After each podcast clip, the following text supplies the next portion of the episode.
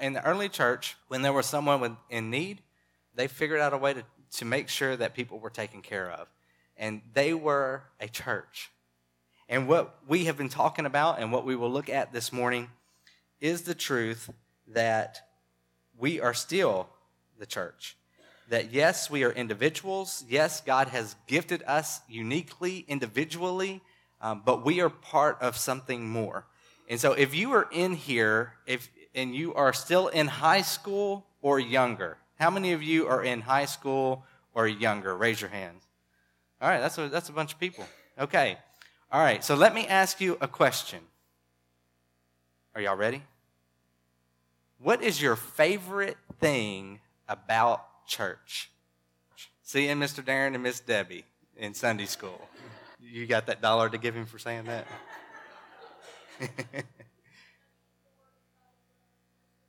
Levi says, studying the Word of God and growing closer to Him. Yes, ma'am. Learning about Jesus. It's good. Who else? I mean, these are great answers. Michael said it was hanging out with his pastor. Oh, he didn't say that. Oh, my bad.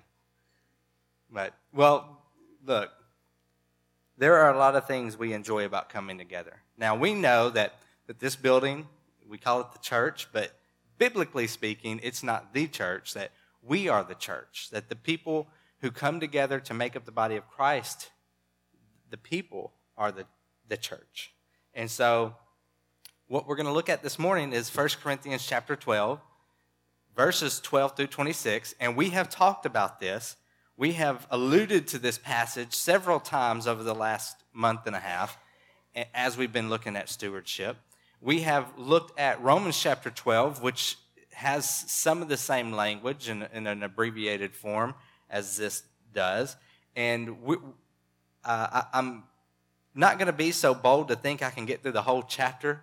So we're skipping the first 11 verses. But let me tell you that in those first 11 verses, he talks, Paul talks a lot to the church at Corinth about how God has gifted them individually. He's given them spiritual gifts, and there are a variety of gifts, and they are given to accomplish a variety of things. And yet, it's for a purpose. And here's the purpose when we get to verse 12. Let's read together.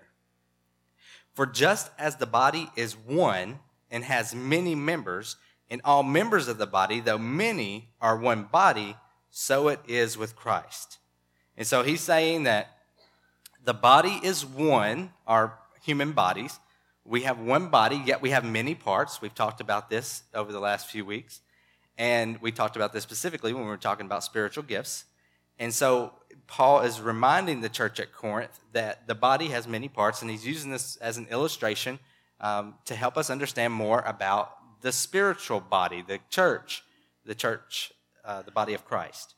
And so, just as there is one body, the body has many members, and those many members make up one body. And so, he's using this parallel to show us that yes, there are many, but there's really one. Yes, we come from different backgrounds, we come with different gifts, we come with different um, upbringings. We, you know, some churches have people from different countries, have different people from different cultures. And I pray that God would allow us to be that church one day.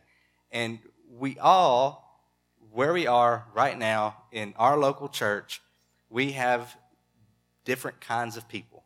I know I'm telling you something new, right? You're like, I was in Sunday school. I know we've got some different kind of people in this church. But we, uh, we have to remember that with these differences that really the, this is one of the things that God uses for his glory. This is the way he has purposefully created us uniquely and differently. And, and we were talking about this in the essence of we have individual responsibilities in living for God and living those gifts and giving those gifts back to God and, and living them out for Him. Uh, but in this passage, Paul never gets very far from the fact that you are giving these, given these gifts for the edification of the church. You are giving, given these gifts in order to build up the church and to, to help the church to glorify God and honor God. And ultimately, that's what it's about. that the church exists to have a relationship with God and to live on this side of eternity, to live out that relationship for His glory, not just inside this building, but outside this building.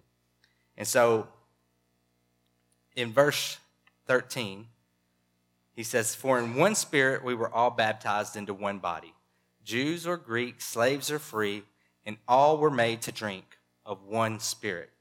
Okay? We, we, that's, this is one of the reasons we are so big as Baptists on baptism. Uh, Jesus set the example for us. Uh, of course, baptism is uh, a physical, outward presentation of what has inwardly already taken place. We give our lives to Jesus. He saves us from sin and the consequences of sin. He saves us from that and He gives us new life. And so, baptism is just symbolic of us dying to our old self and being raised as a new person. And, and so, when we are baptized, for in one spirit, we were all baptized into one body. Jews or Greeks, slaves or free. It doesn't matter what our backgrounds are. It doesn't matter our ethnicity or our race or our sex or whatever the, the you fill in the blank. What matters is that Christ created us, that God created us, and He gives all of us an opportunity for salvation. Now, whether we were all receive that salvation, whether we all put our faith and trust in Him and follow Him is a different story, but the opportunity is there for all, and all were made to drink of one Spirit. And so when we get saved, the next step following salvation is baptism to show what God has done inwardly for us to show it outwardly. And when we are baptized, we are becoming we're basically aligning ourselves with the church. We're becoming members of the church. And now, what's important to remember is, is that Paul talks about the church a lot in his letters, um, but we should remember the context. He is writing to a specific church, he is writing to the church at Corinth. And so, while there are times when we should consider the church as in all Christians in the world, there are also times, many times, I would say probably most of the time when we're looking at the New Testament, we should remember that Paul is also writing to specific local churches. And so today I am preaching to a specific local church, right? This church, if you didn't see the sign on your way in, First Baptist Church in Mansfield, Arkansas. Okay? And we are going to talk about what how we should live out our obedience to Christ and what that would look like if we were faithful stewards with everything God has given us. If we are faithful stewards in whatever area He has uniquely created you and gifted you to fill within our church. So let's keep reading. Verse 14. For the body does not consist of one member, but of many. Now, I know that many of you have heard this illustration over and over again, that you've been studying it for many years, but I encourage you to give these words your attention. I encourage you and challenge you to, to look at them carefully, to read them carefully. And as we discuss them, I hope that they would have a fresh impact on our hearts for those of us who have heard them before. And for those of us who haven't, maybe it will give you a challenge that you've never had before. For the body does not consist of one member, but of many. Verse 15. If the foot should say, because I am not a hand, I do not belong to the body. That would make that would not make it any less a part of the body. And if the ear should say, hmm, because I'm not an eye, I do not belong to the body, that would not make it any less part a part of the body. If the whole body were an eye, where would be the sense of hearing? If the whole body were an ear, where would be the sense of smell? But as it is, God arranged the members in the body, each of them as he chose. If all were a single member, where would the body be? As it is, there are many parts, yet one body. Now, this, there's a lot here, and he's, he's really milking this illustration, isn't he? He's getting the most out of it. He wants you to, to really visualize how silly it would be. All right, so the kids are in here today. I want you to use your imagination. Are you kids ready to use your imagination? Okay, I want you to imagine that I am just one big ear. And instead of fingers, I have ears. How silly would that be? I mean, I would be a great listener, but I don't know how well I'd be able to help you to accomplish other things. Or, like, if you wanted someone to talk to, instead of a mouth, what would I have? An ear.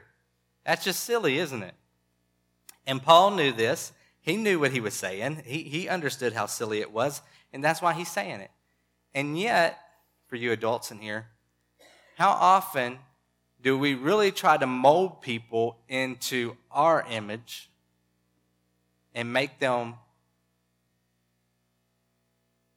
modify themselves to look like us? And I'm not just talking spiritually. Now, our church isn't like this now, but there was a time where we made them dress like us, we made them talk like us. And we're not even getting to spiritual gifts yet. We're just talking about physically and culturally it's not our job to make people look like us. It's our job to help people look like Jesus. And we can look like Jesus no matter what our background is, no matter what our history is. Now, sometimes because of the way we were raised or the culture we were raised in, or maybe even we were raised in another religion, sometimes there are more things to overcome in order for us to look like Jesus than others.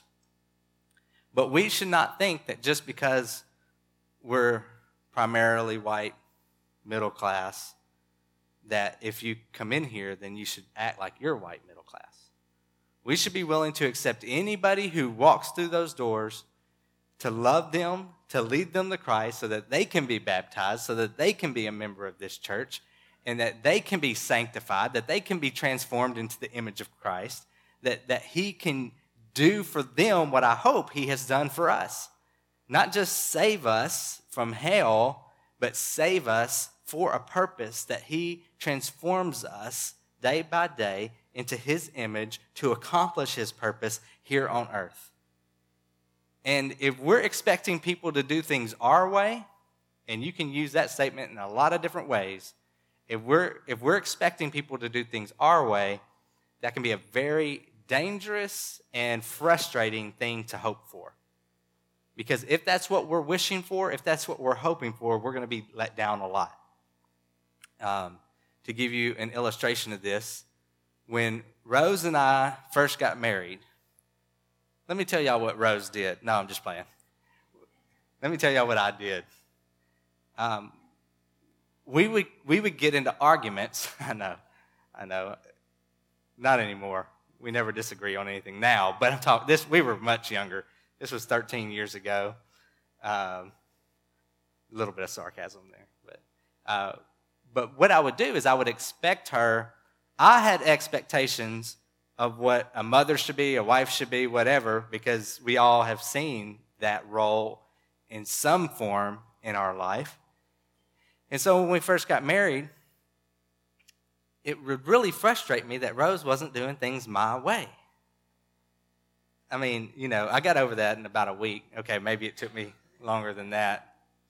But I can I can remember when God convicted me that it, it's his job to lead Rose. It's his job to transform Rose.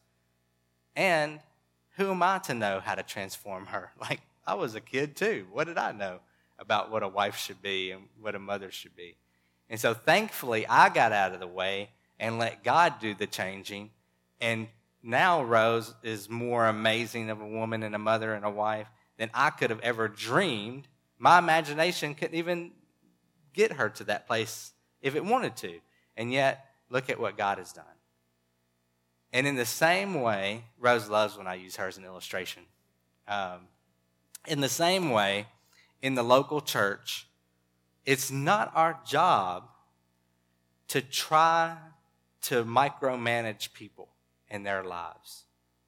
It's our job to encourage, it's our job to exhort, it's our job to rebuke over spiritual matters. And if we see something that people are doing that are dangerous, then we go to them in love and, and we say something if we feel that we have the freedom in Christ to do so. But we let God transform us into who we need to be. Now, I talked a little longer than I wanted to on that. Um, but the thing is, is that we're all different, and God created us differently, and He has gifted us differently, and different is okay.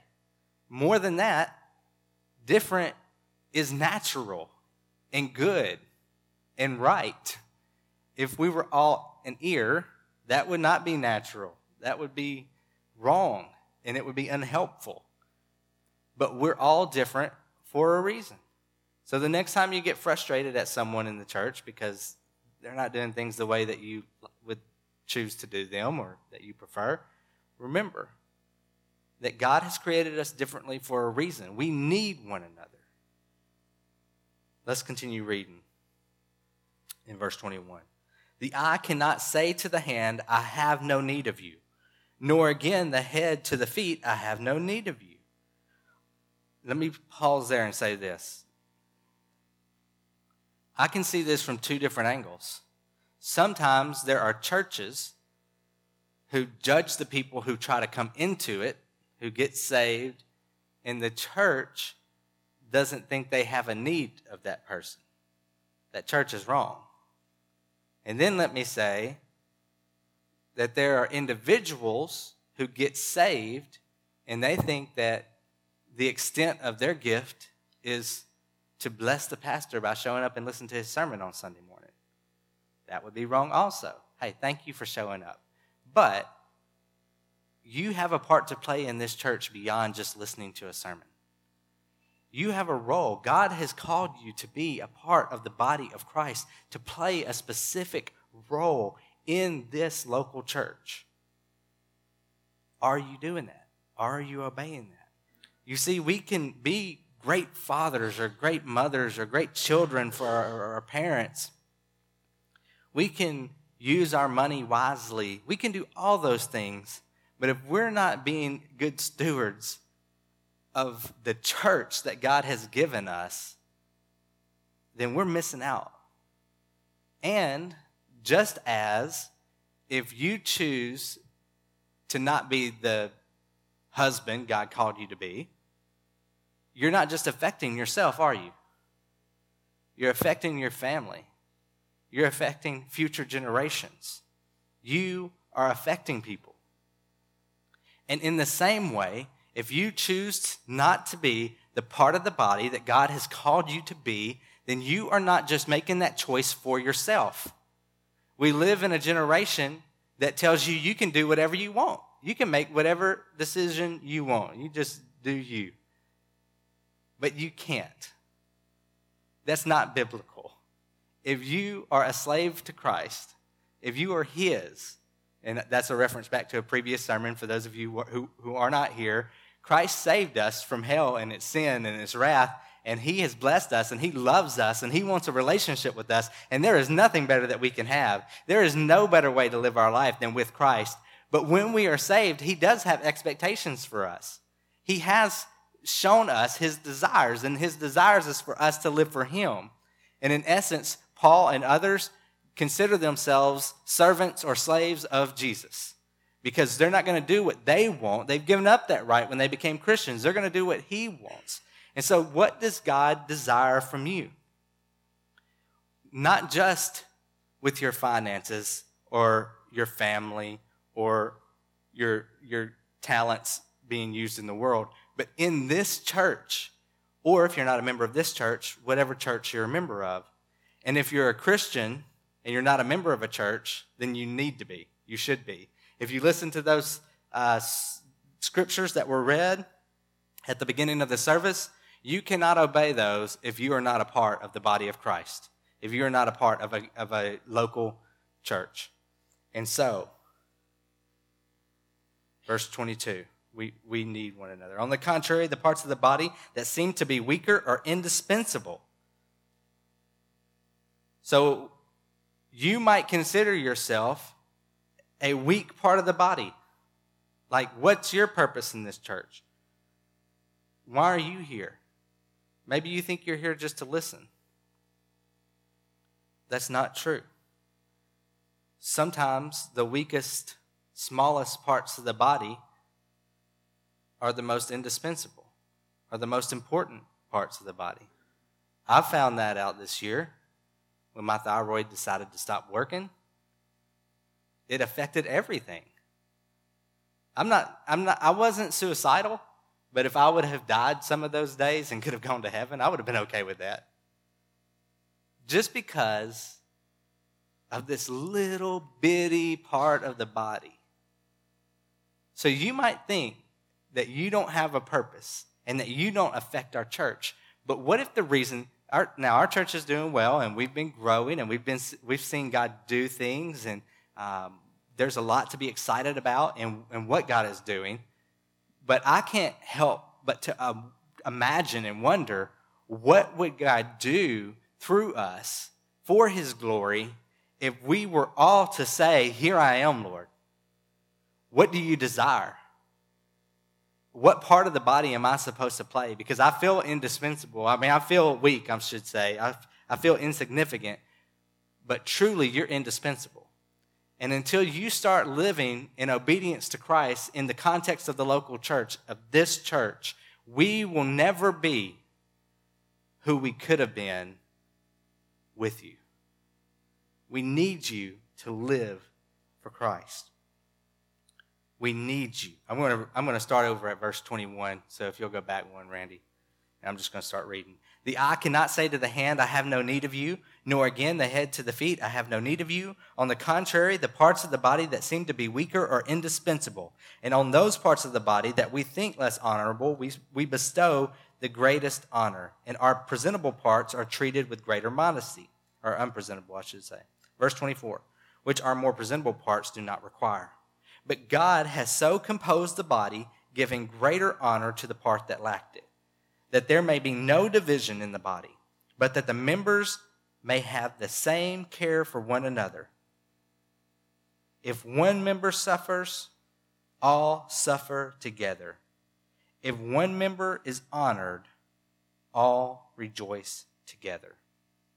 This isn't true always in our church but it's simply because sometimes we are not the church that God has called us to be.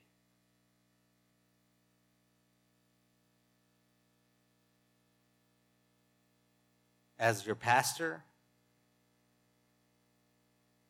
I often feel your pain. I often go home and Rose and John Michael and Emma and I pray for you. Sometimes it's just Rose and I when we can't reveal some things, and then sometimes it's just me.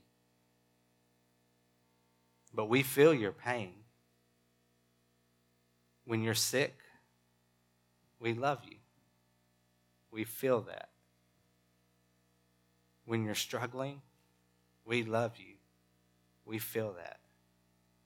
And when you're rejoicing, we love you and we feel that. When God blesses you, we love you and we, we feel that. We share in those blessings and we share in those sufferings because that's the church. You can't help it. If I hit my hand with a hammer, you think the rest of my body's going to be okay with that? No. My mouth is going to say some things. My brain is going to tell me some things that I shouldn't have done that, and here's some pain to let you know you shouldn't do it again. My bones would probably tell me some things. When one part of the body suffers, the whole body suffers. When one part of the body rejoices, the whole body rejoices. So we have to be careful then. Because what kind of a person wants a body to suffer needlessly? And what kind of a, what what kind of a body doesn't want, I'm going to say church, what kind of a church doesn't want to rejoice with those who are rejoicing? We share our sufferings with one another. We spread the burden, the load. Of course, Jesus is the one who ultimately we need to make sure that we're yoked equally to Him, that He is making our burden light. But one of the ways that He chooses to do that is through the local church. So we share with one another, we pray for one another. And when something good happens, we share that and we rejoice with that. And it's, it's just fun to rejoice sometimes. It's healthy. It's, it, it, will, it will help us not just mentally or physically, but it will help us spiritually to rejoice and to take note of, of what God has done for us. And not just us as individuals, but for us as a church. We need to rejoice together. We need to mourn together. We need to be there for one another. We are one body. If something happens, we should all feel it. And so let me close with this. The way that our church is structured is we have a lot of teams. And those teams are responsible for specific ministries within the church. We have our mission team. Um, if you're on the mission team, raise your hand. All right, we got some in the balcony, we got some down here. Um, our mission team, they do all the mission trips for us. No, I'm just playing. They lead us in local, statewide, international, all to the ends of the earth. They lead us in missions. That's their role. God has gifted them in that way. We have a finance team. If you're on the finance team, raise your hand. So, several people scattered around. They have a responsibility to help our church be good financial stewards of what God has given us.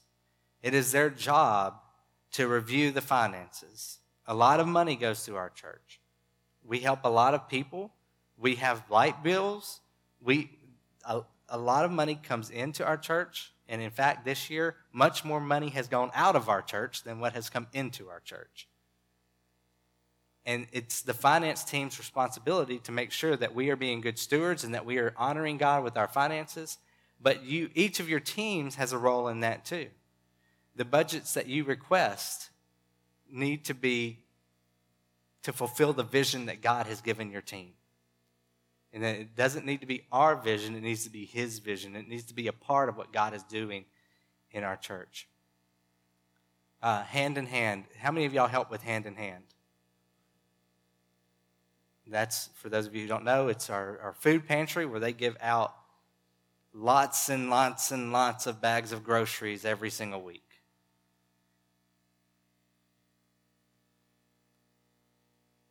And they have a specific role within our church to help us corporately meet the needs of the hungry, the hungry in our community. We have a clothes closet. We have uh, flowers. We have different people who are gifted in different ways. They're on different teams, and they're using their gifts that God has given them they're being good stewards of where God has placed them and what God has given them in the local church, in the situation where they find themselves. And if we're all doing that, can you imagine what God will do through our church? Can you imagine how He will use us? We, will we suffer still? Probably more. But it will be for His glory. Will we rejoice? Probably more. And it will be for His glory. Will we feel a purpose? Yes. Will we be living in that purpose? Yes. Can we as a church grow healthier in this setting? Yes. Can our community be positively impacted by the health of our church? Yes. Your obedience or disobedience simply, simply affects more people than you could ever imagine. Name the area of your life, your obedience matters. Now, when it comes to our local church, when it comes to this church, your obedience matters, and your disobedience matters. There can be people in this church who have a vision and a dream to see all sorts of ministry and missions being done. But if you say, I am not a part of that, I don't have to play a role in that. That's not my, my responsibility. How does that affect me? It affects you because you're a part of the body. We are one body. And I would love to see God using this church